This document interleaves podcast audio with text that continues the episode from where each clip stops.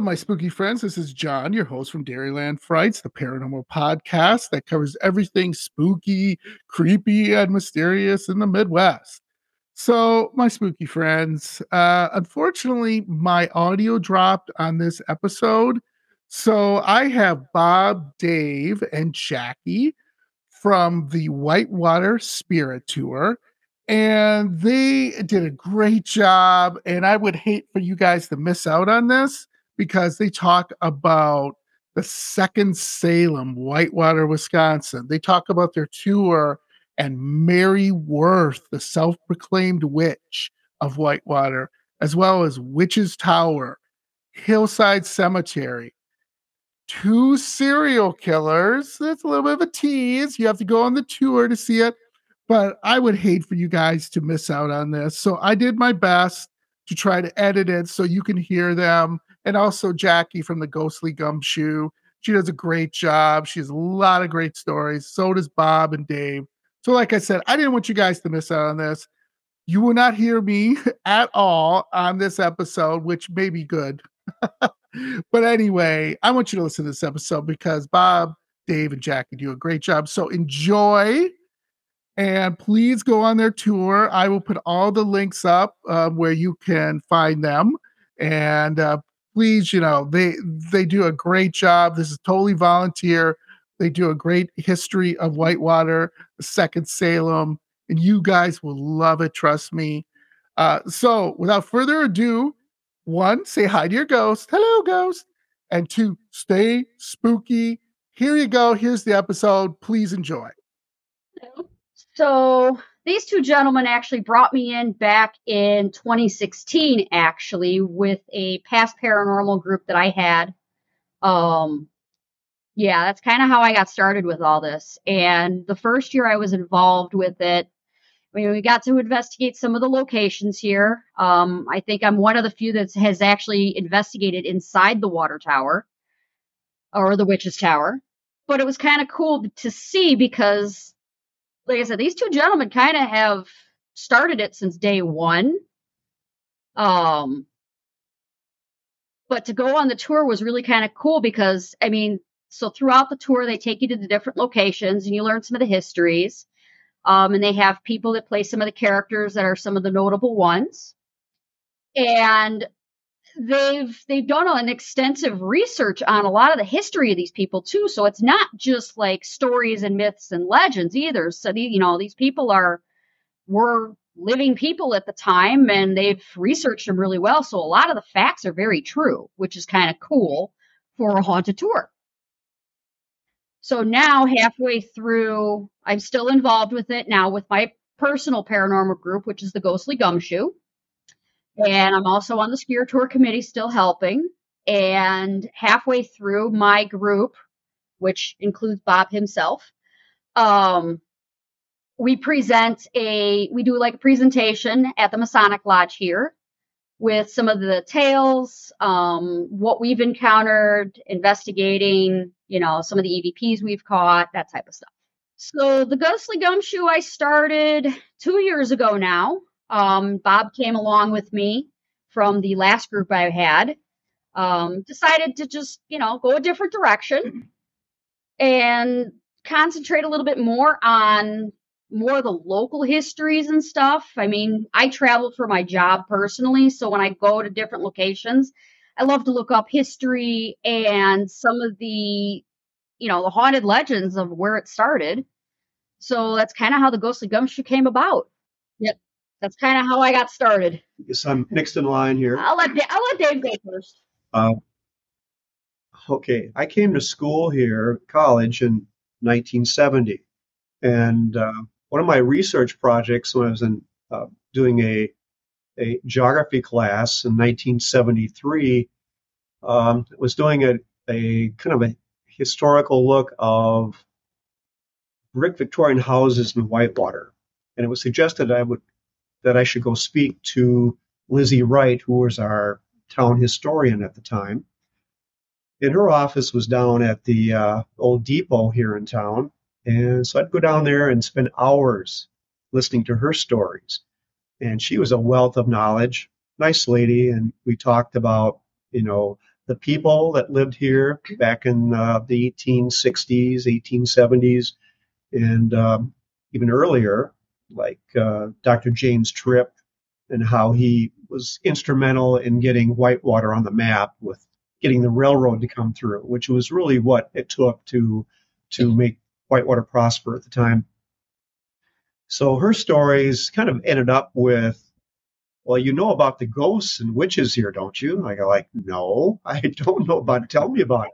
So she would just spend hours talking about about all of the, the spirits and the, the witches and the history of the witches and Morris Pratt Institute, which uh, you know was real interesting to me, and it got me interested in in the houses I was researching about you know the people that built those houses and why they built where they did and what they did for an occupation. And most of the, the large brick houses in town were from prosperous merchants or people that you know had money because it was expensive to build a brick house. Um, so she got me thinking about uh, about the Winchesters and Partridge families that that were prosperous uh, merchants here. They owned the the uh, uh more the uh, Winchester Partridge Wagon Company, which was quite famous back in the day, and um, and how the curse of Mary Worth did them in. They uh, yeah, it was. It's a great story. Um, Lucius Winchester, um, you know, took ill and died, and his partner, Mr. Partridge, John Partridge, he took ill and died just you know shortly after. A lot of Winchester's family died in a short period of time from all different causes. It wasn't like a, a plague or something that came through, or the the uh, you know the uh, the flu that came through, through at the time to kill them off. They, they died of all different things. And so the, the curse of Mary Worth uh, started kind of from that, I think. And Mary Worth was a self proclaimed witch at the time, according to Lizzie Wright. And she, for some reason, was angry with the Winchesters and Partridge families and put a curse on them. So who knows? But anyway, um, but um, so it got me more interested in the local cemeteries. I would go there and visit and see where they where they were buried, look at their headstones, and sometimes there were uh, interesting bits of information you, you gather from the headstones. You know how they were buried. Whitewater is kind of unique in that it, a lot of its headstones are in circles. You know the families are buried in circles, and maybe it's just a a way that the Victorians like to do that because Victorians quite often it was a, as a family thing they would go there and have picnics and you know, commune with the dead. The the uh, Morris Pratt Institute here was built for that reason. You know, spiritualists were were here to to uh, commune with the dead, so could have been part of that. But I used to spend a lot of time in the cemetery just just doing uh, research on on the people that were notable, you know, figures here in town, uh, founding fathers, and um, some interesting things happened in the cemetery. I would I would go in there after work, and I lived near it at the time, and I walked my dogs through there on leash. One evening, about dusk, um, I would walk my dogs, and they would stop and just along the along the, the path, and they would they were watching something you know, and I didn't see anything, but the dogs would just stop dead in their tracks and just watch something, you know, ahead of them. But one evening, a little different. We were doing that, and they stopped, and I looked down, and coming up the hill, and and Hillside Cemetery is built on a big hillside, and I saw coming up, kind of floating up the hillside, was a figure of a woman, uh, all dressed in black, uh, gray hair, uh, just a, a, small little woman, and she was just floating up the hill. Um, she was not just like a, a ghostly figure; it was like the, a real woman coming up the hill, but she wasn't walking; she was just floating. And she got up to the path, kind of near where we were, and she stopped and turned and looked at us and said something. I couldn't make out what she was saying, but you could see her lips moving and whispering something, kind of a snarly looking face, and then she would she would uh, continue on, and you know, so we followed her to see where she was going, and around the curve by the by the above ground crypts, she went in and she came up to a tree right next to the crypt and just disappeared. So Hmm. I don't know what that was. Bob and I kind of were one of the founding uh, members of the Spirit Tour. We tried to get something going, you know, years and years earlier, and the city wasn't ready for it yet. You know, there was a lot of pushback from city fathers and the local churches. We don't want to talk about our our our spiritual history here, you know, all the witches and everything. And but our idea was to not um, just propagate more tales, but we wanted to take some of the stories that we heard, some of the legends, and see if there was a historical truth to it, what what the background was, and why they started. So Bob and I are both, and, and Jackie was very interested in the, in the history of Whitewater and how these tales started, and then doing research to figure out, you know, what's the true story here. And with every legend or folklore, there's usually a grain of truth.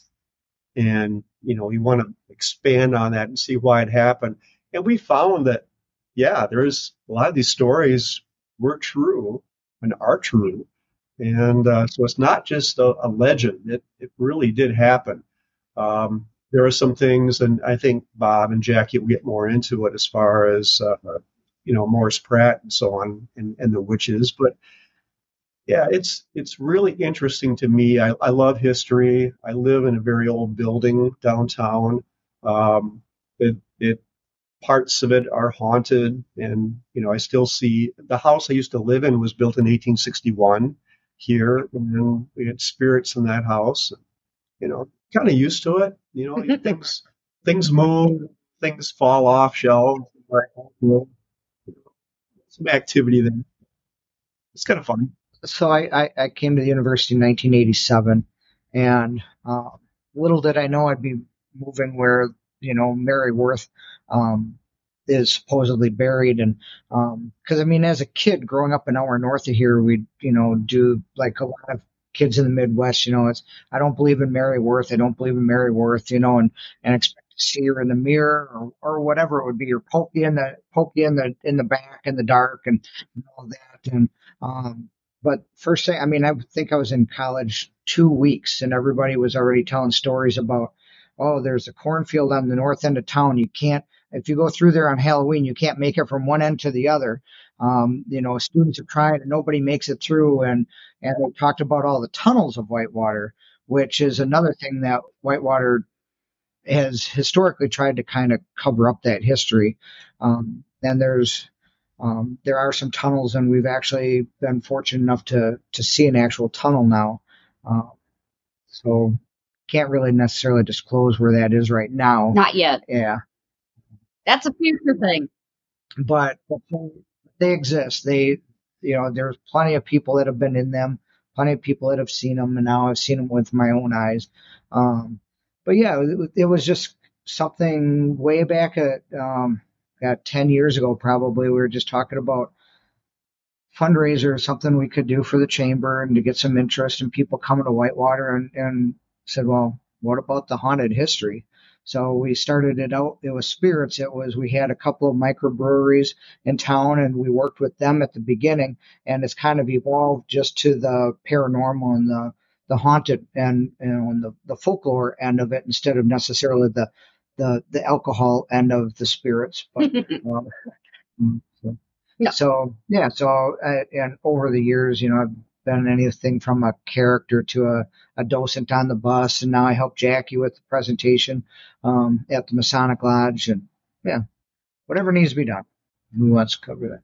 No, it's up to you. so we've got two options. The the walking tour option is basically the last we heard it was pretty much filled up this year. Um, that, that we added that last year. That has been a very popular option. Um, and just kind of walk to one of the cemeteries and hit a couple of spots in in the downtown area. Um, the the but the main tours are on the bus, and it isn't a. They're not jump scares. They're not gory. They're not scary. Um, I don't know that I would recommend bringing kids under 10, but I don't think it would be that bad for them either. Um, but it's really more based, like we were saying, on on history. Um, there's you know two um, female serial killers from Whitewater. We've got some really great characters on the on the tour. You get to meet some historical figures from Whitewater, and uh, it's I would say more history based than it certainly isn't scary. No, if anything, it touches, like I said, it touches a lot on the history, but obviously, like I said, you got the legends and stuff, and everybody's, you know, always talking about the witches and stuff like that. Well, like I said, they've done some of the research to find out, okay, how did that start?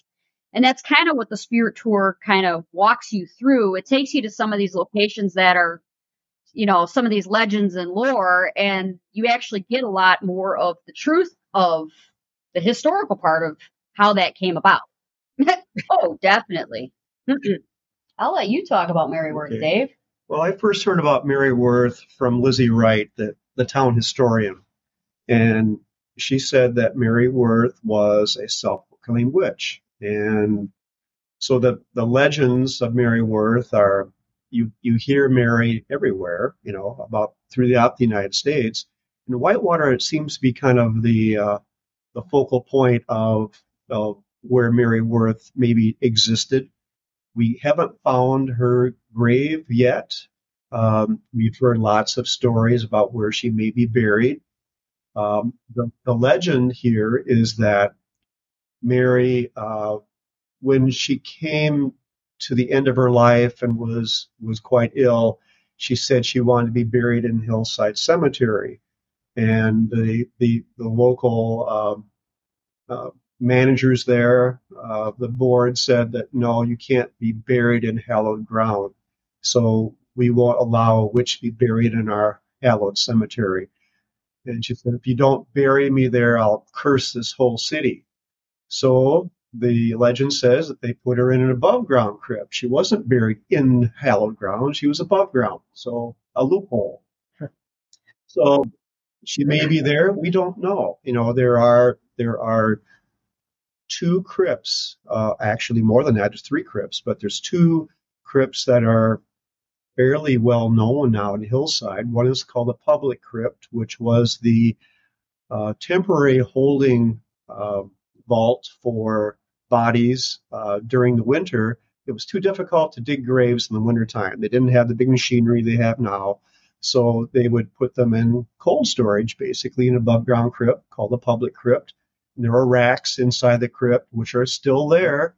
And well, get to And see. you and you do get to see those on the tour. Yeah, and go in The crypt is open. Yes, Uh-huh. the crypt is open for the tour. Yep. So that we, we would store bodies and would probably hold a dozen or so, I would guess, Yeah. coffins there. Uh, so in the springtime, when the ground thawed, then they would dig, you know, the, the graves and put them in their final resting, you know, graves.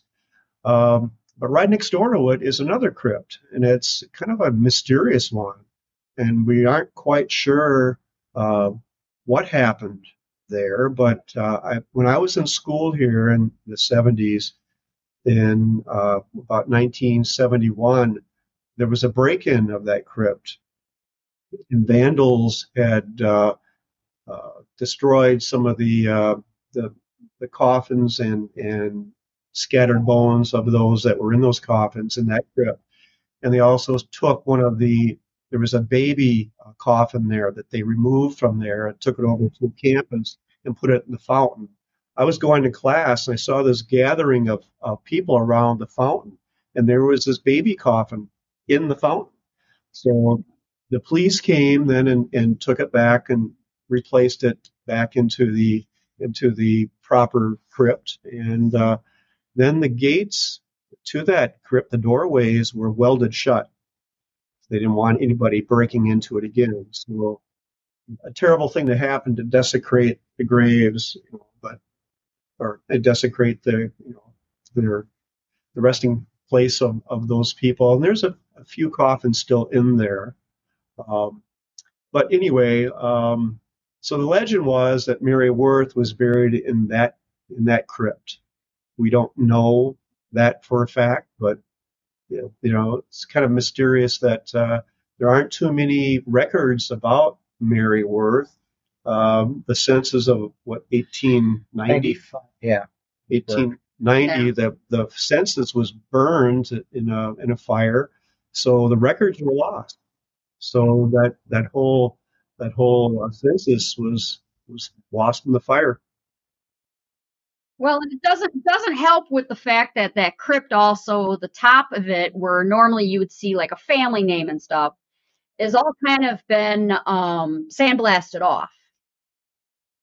And I think I remember that. I remember when I was in there before this happened was when I was looking at, uh, you know, looking for grave sites, uh, historical grave sites. I remember that crypt very well, and and the the the uh, inscription on top of the crypt was pretty plain.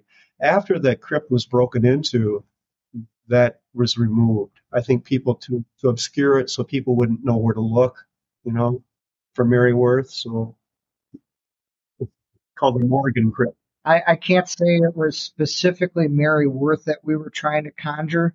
Um, that was 35 years ago, and it might have been after uh, partaking a little bit that evening. Um, but yeah, yeah, so done.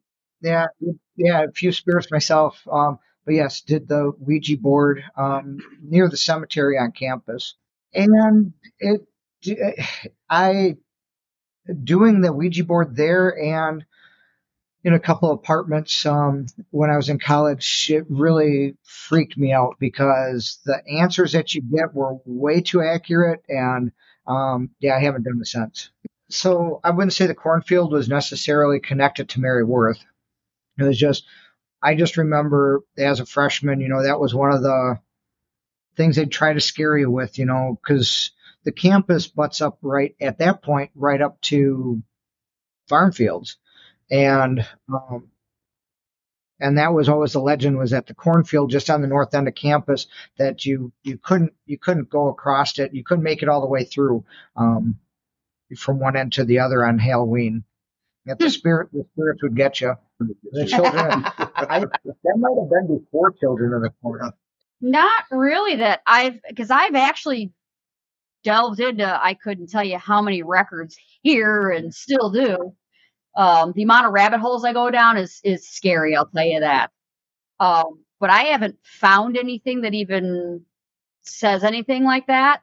No, I think I think Mary Worth is pretty well known in this town. The legend of Mary Worth is is pretty pretty common.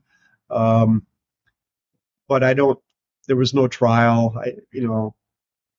That- I think the records of her have been just lost. Yeah. If there Uh, if there was a real person of Mary Worth, there's no record of her. Uh, I remember uh, speaking to a elderly uh, person. I won't mention his name, but he was the chairman of the cemetery committee at the time, years ago. And we talked about Mary Worth. He said, "You don't you don't want to talk about her," and I kept pressing him for more information. And I said, "Is she buried there at Hillside?" And she said, "Don't talk. We don't talk about that." And then he finally said, "She's been removed, Or relocated. relocated." And that was it. Don't want to talk anymore about it. So very mysterious.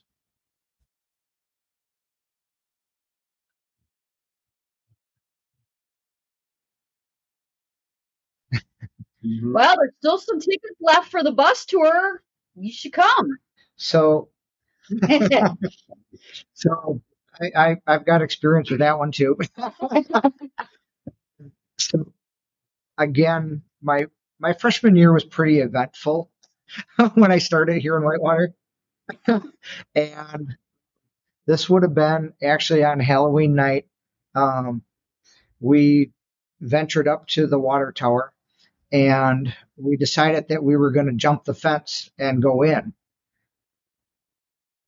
And yeah, yeah. So at that point, it was just more like a chain link fence. And at the top, you had barbed wire, but it was pointed in. So, you know, most places have barbed wire that's pointed out to try to keep you from getting in. Well, this was tipped inward. So it was almost like it was trying to keep something from getting out. from inside. And had it not been had it not been one of my shoelaces catching on the barbed wire, I might have wound up inside the gate that night. A friend a friend of mine did, and he again, this could have been maybe alcohol induced, but he was trying to climb out a couple of times. We were trying to help him out, and he kept saying, "Dude, something's pulling me back. Something's pulling me back. Dude, something's got me." And when he came out, he had where barbed wire had had gotten him on the palm of his hand, and I don't know. I look at mine and I don't see marks, but anyways, it formed like crosses. It formed crosses on both of his on both of his palms with the blood. But yeah, he was the one that got into the into the um, water. Well, he didn't get in the water tower, but he got inside the fence. And then the cops might have done a patrol around there, and I learned how to climb a tree really fast. And so, but, but yeah, no. So even then, it was you know that was again one of the one of the legends that you start hearing as soon as you're a freshman. You know, was that the the witches used to surround the water tower and they would conduct seances and practice their witchcraft up by the water tower, uh, whether it was the water tower drawing energy for them or if it was just because when it was built it was a secluded area of town. Um, but yeah, so that's that's where the where the name came from, and everybody just refers to it as the witch's tower, and everybody knows exactly what you mean. And my daughter came to a basketball camp or went to a basketball camp there, and her friend wouldn't even sleep in her own room because they could see the water tower through their window. so, I mean, so even people that even people that grow up in Whitewater still, and yeah, it's pretty superstitious.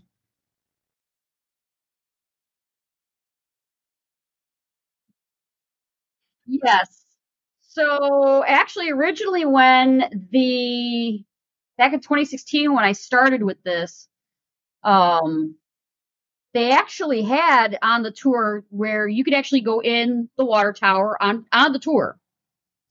Um, and at one point, I did get a chance to actually spend a few hours there and investigate alone. And couple odd things, you know, noises with inside where you really shouldn't hear noises. Um, the way the water tower is built, it's like it's solid stone. It's about eight foot thick. Um, to get in, there's a solid steel door in the front, which actually came from an old prison, from like a solitary. So I mean, it's a thick metal door. And then as you enter in, there's another door and then you actually go into the water tower. So, I mean, with both those doors closed and eight foot thick walls, you really shouldn't hear anything on the outside. And definitely caught a couple EVPs inside of, you know, like a cough and a dog barking, which I don't understand that one still. But, I mean, yeah, been there. One of the tours that we did a few years ago, my wife was on the tour and we were, you know, standing there listening to the speaker give the history of the tower, and um, I wasn't real close to her, but she said something poked her in the shoulder, and there was nobody around her.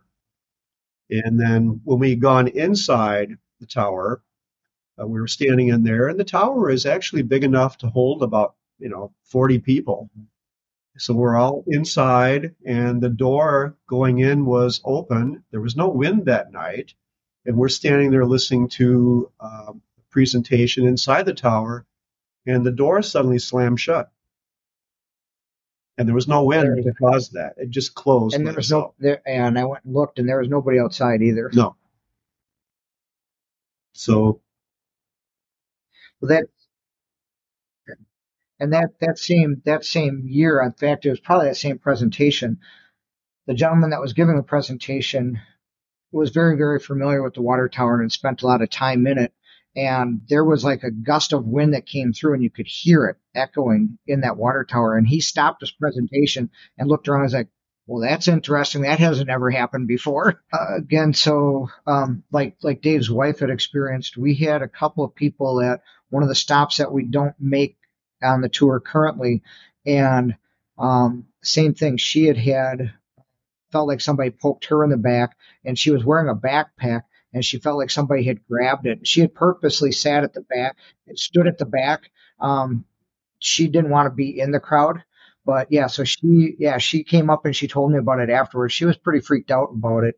Um, and I don't know if we've ever had any dread, but we had No. we had a gentleman bring some some equipment along with him, and again another another house that used to be on the tour um, that we don't have access to anymore. Uh, he was getting all kinds of like EMF readings um, in that house at a couple different locations. I mean, I know one of the one of the years I was on, I think I was with you as a Dawson on the bus tour.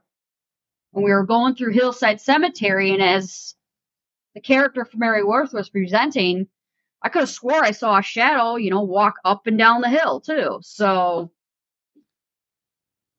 And actually, when I was I was leading the tour going up to the crypt area, and I was walking backward, just talking to the crowd behind me, and I happened to look over my shoulder. Then down the hillside, not too far from our lake, there are some trees, and I saw someone, something, poke out from behind the tree and look up at us, and then go back. And I was like, "Huh, that's interesting." Yeah, It was pretty dark down there, but the Yeah. but the way the moon was, you could see, ref, you know, the reflection of the of the person. So, not sure what that was. I, I know one year there was one girl that did get sick, but that was also alcohol induced. Hmm. So I don't know if that was paranormal. Yes. So um, the hillside is the second. It was the second cemetery that um, came into use in Whitewater. Um, the first one is actually a retired cemetery, and we used to go up there. Um, and we still, it, it, the tour will actually go past it. Um, but at Hillside, yes, we actually get out and you're able to walk through the cemetery. Um, and as Dave alluded to earlier, um, so some of the some of the more well-to-do families. Um, there's a couple of areas, um, the Winchesters and the Partridge, and, and yes, we had a Partridge family in Whitewater. Um, and, um, they, yeah, right. and yes, yes, and um, so they those families are buried in circles. Um, and there's another area of the cemetery where um, they're semicircles that all of the all of the headstones are are form. Um, but yes, you'll walk through. We, we point out a couple of the the hi- the the highlights in the cemetery, and we go up to the public crypt. And again, that would be open, uh, and people are- are able to go in there. The first year that it was open, when we opened it up, walked in there, and there's this overwhelming smell of flowers. I And I remember was that. like, oh my god, that is weird. I was it just creeped me out. So I was I was talking to the um what's the sexton, the sexton of the cemetery, and he just started laughing. And I was like, what? what? I said, that was really creepy. Why are you laughing? He's like, well, because when we took all the flowers off of the off of the gravestones, he said, getting ready for fall, and we put them in garbage cans. He said, we just stored them in there. So that was why the smell of the flowers, which made me feel a little bit better. Yeah. But yeah, that was, I mean, that just kind of added to the whole ambiance because everybody could smell the flowers. Which actually you still can once in a while. You can. Um, but so then there's another there there's another presentation in the cemetery, and that's a cemetery where a lot of the um, the the founding fathers are mostly buried at, at Oak Grove, but at Hillside there's still a lot of very recognizable family names and um, but yeah, there's a, a nice tour through there um, with a lot of information given. And Hillside is actually where Morris Pratt himself is buried. Correct. So, I mean, normally, so like quick, quick brief thing. So that it starts in one location. We have a couple presentations. Um, so Carol Cartwright, who is um, the local historian now, she does a little bit about the history of spiritualism. Um, this year, I was lucky enough to secure a lady, uh, Stacy, who is with the Morris Pratt Institute currently um because the morris pratt institute is still active today it is out of milwaukee area um but it is still active today so she's actually coming this year and giving a presentation about the morris pratt institute um what it did kind of how it you know some of the beliefs and stuff and then they start on the tour Um, like I said, they go to Hillside and they do walk them through there, and you learn a little bit. Like I said, they tell some of the history there. Uh, there's a couple characters there, and like I said, Morris Pratt himself is buried there. So Morris Pratt, I think, kind of started, in my opinion, kind of started the whole witch stories. Um, so Morris Pratt himself actually believed, um, he had actually gotten into spiritualism, and so yeah, Mhm. yes. So spiritualists back then, and actually today still, uh, they believe in communicating with the afterlife and the dead through seances, uh, mediumship, automatic writing. And the current school today, they actually have a whole curriculum of that, and you can still attend classes. Um, there's actually quite a few spiritualist school, not schools, but like camps, they call them. And you can go there and you can actually learn and earn certificates and stuff and, you know, develop more of your psychic mediumships. Um, they do automatic writing still. So Morris Pratt had actually kind of happened upon spiritualism. And in his time in his life, he had gone to a an event and met a lady. And along that time, he actually had what he would call a Native American spirit guide.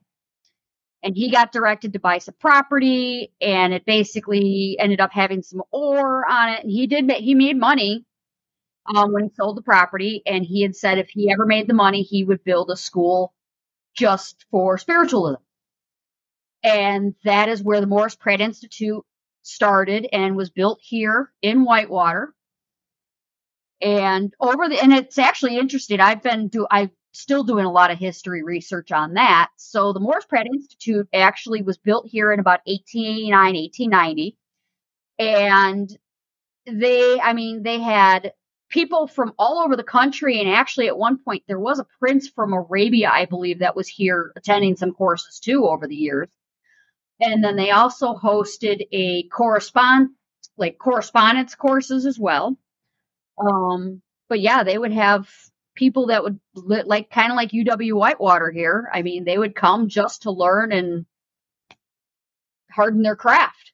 Female serial killers, not just serial killers, female serial killers. That that's really kind of for the tour, but I mean, one of one of them, I will I will say one of them. There is, yeah, there is a book actually about one of them that Linda Godfrey had actually written, um, called The Poison Widow.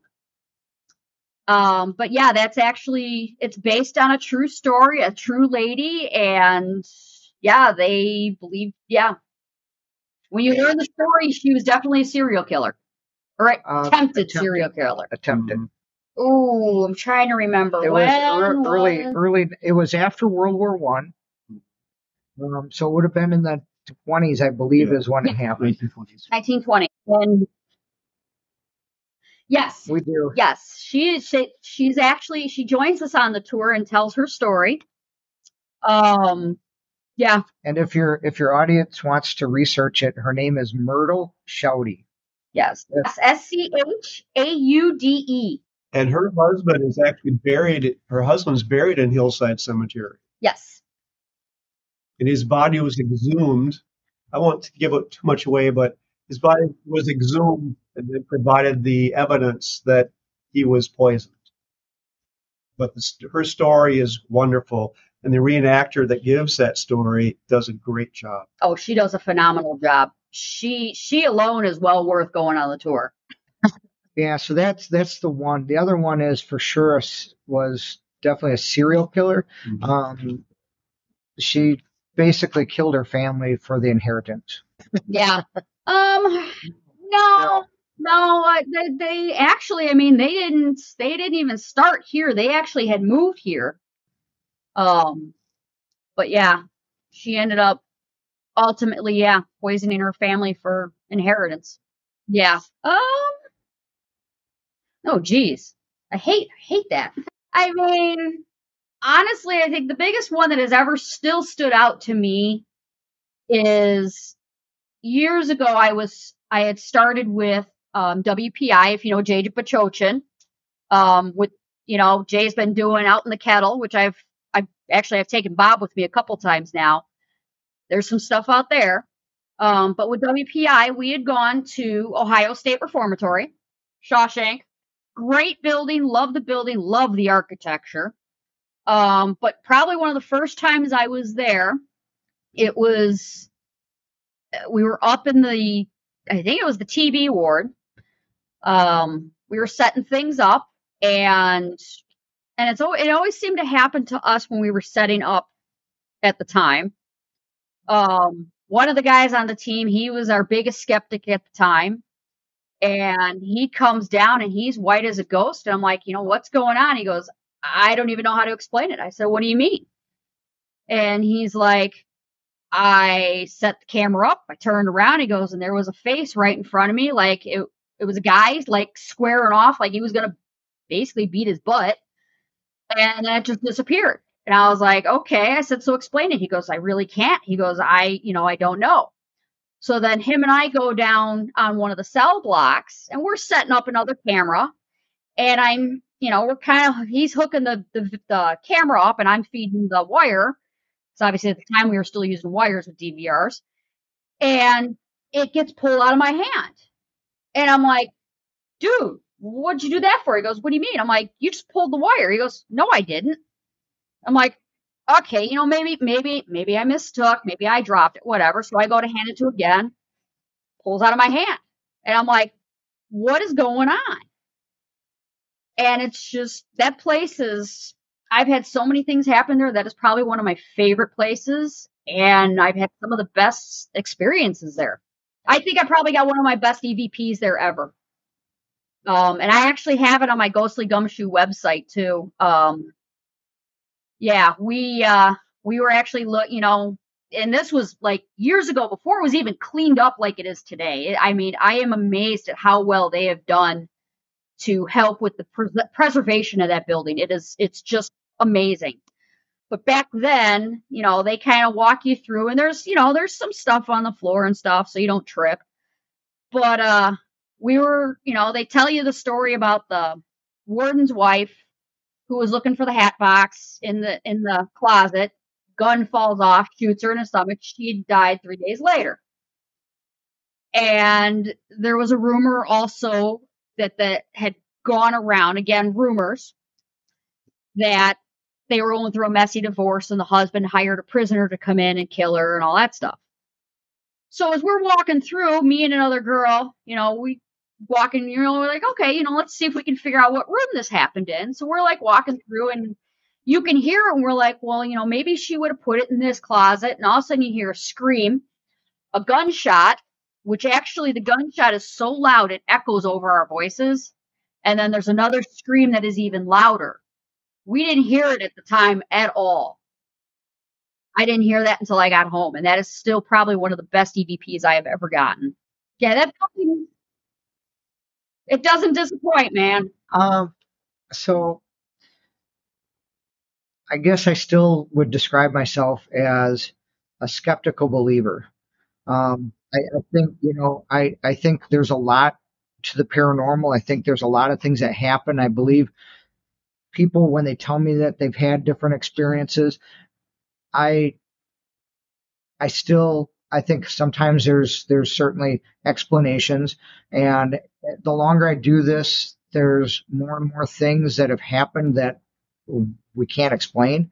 So I'm becoming more of a more of a, a real believer, but I'm still pretty step, skeptical.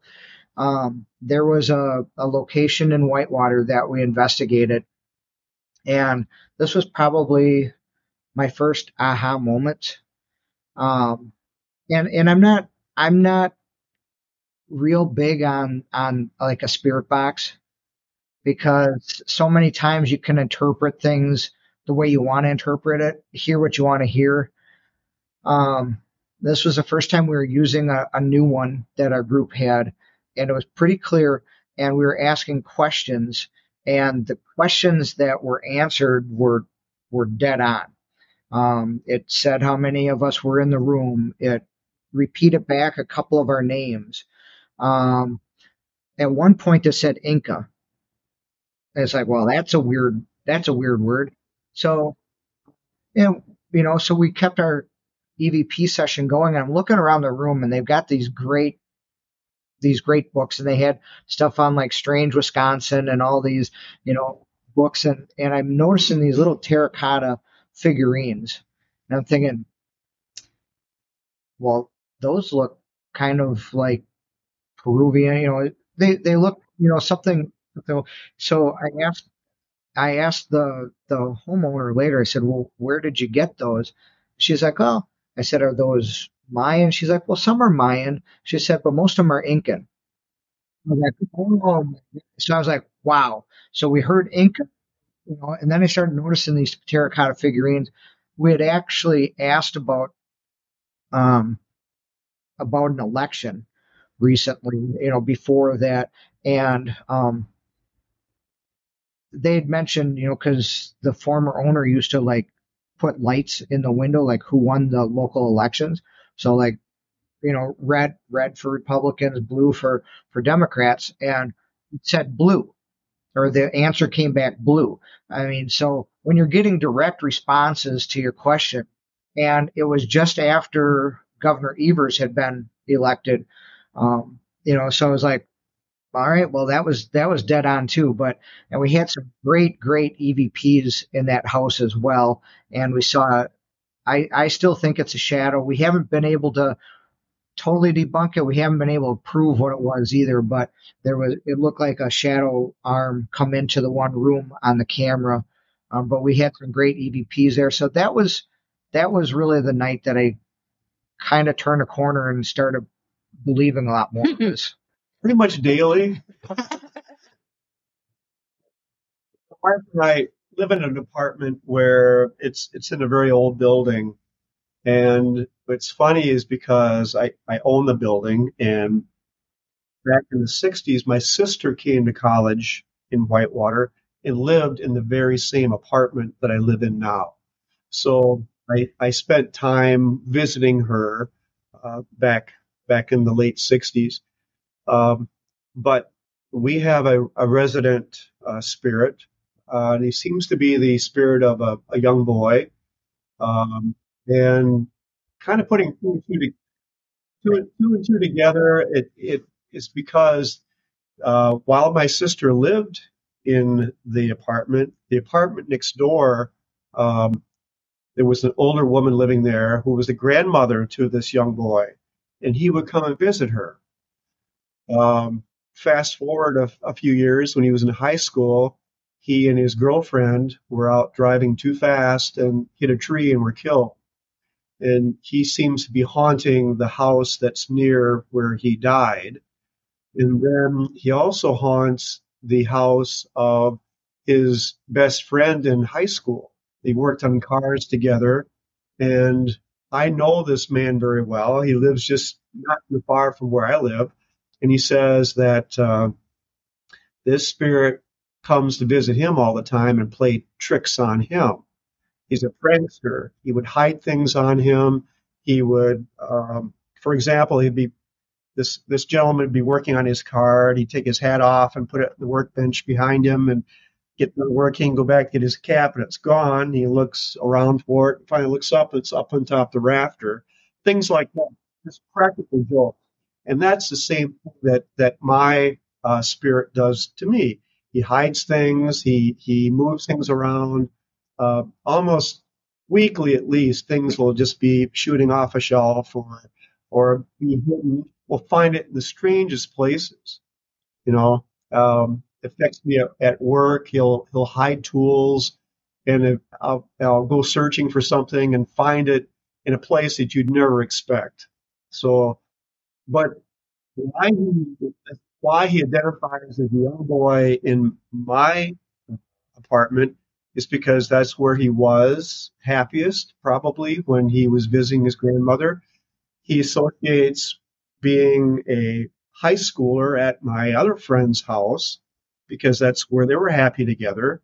And he messes with the people that live out by where he was killed. He'll he'll mess up their records. He'll he'll just hide things and, and mess things up for them. And it's just like he he associates or identifies with where he was at that stage of his life. You know, so it's kind of weird, but it's just something we need to. And also, we found out that from history, my apartment was an old uh, music studio.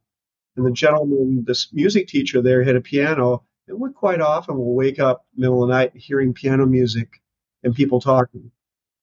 So, yeah, I've had different mediums come in and, and they will say, well, he's he seems harmless. He's just a prankster.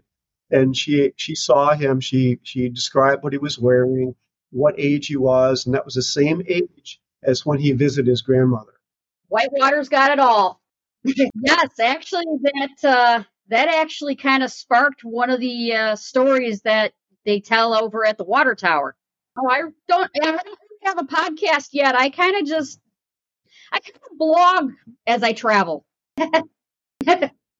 Mm-hmm. Thanks. Thanks, John. Thanks, John.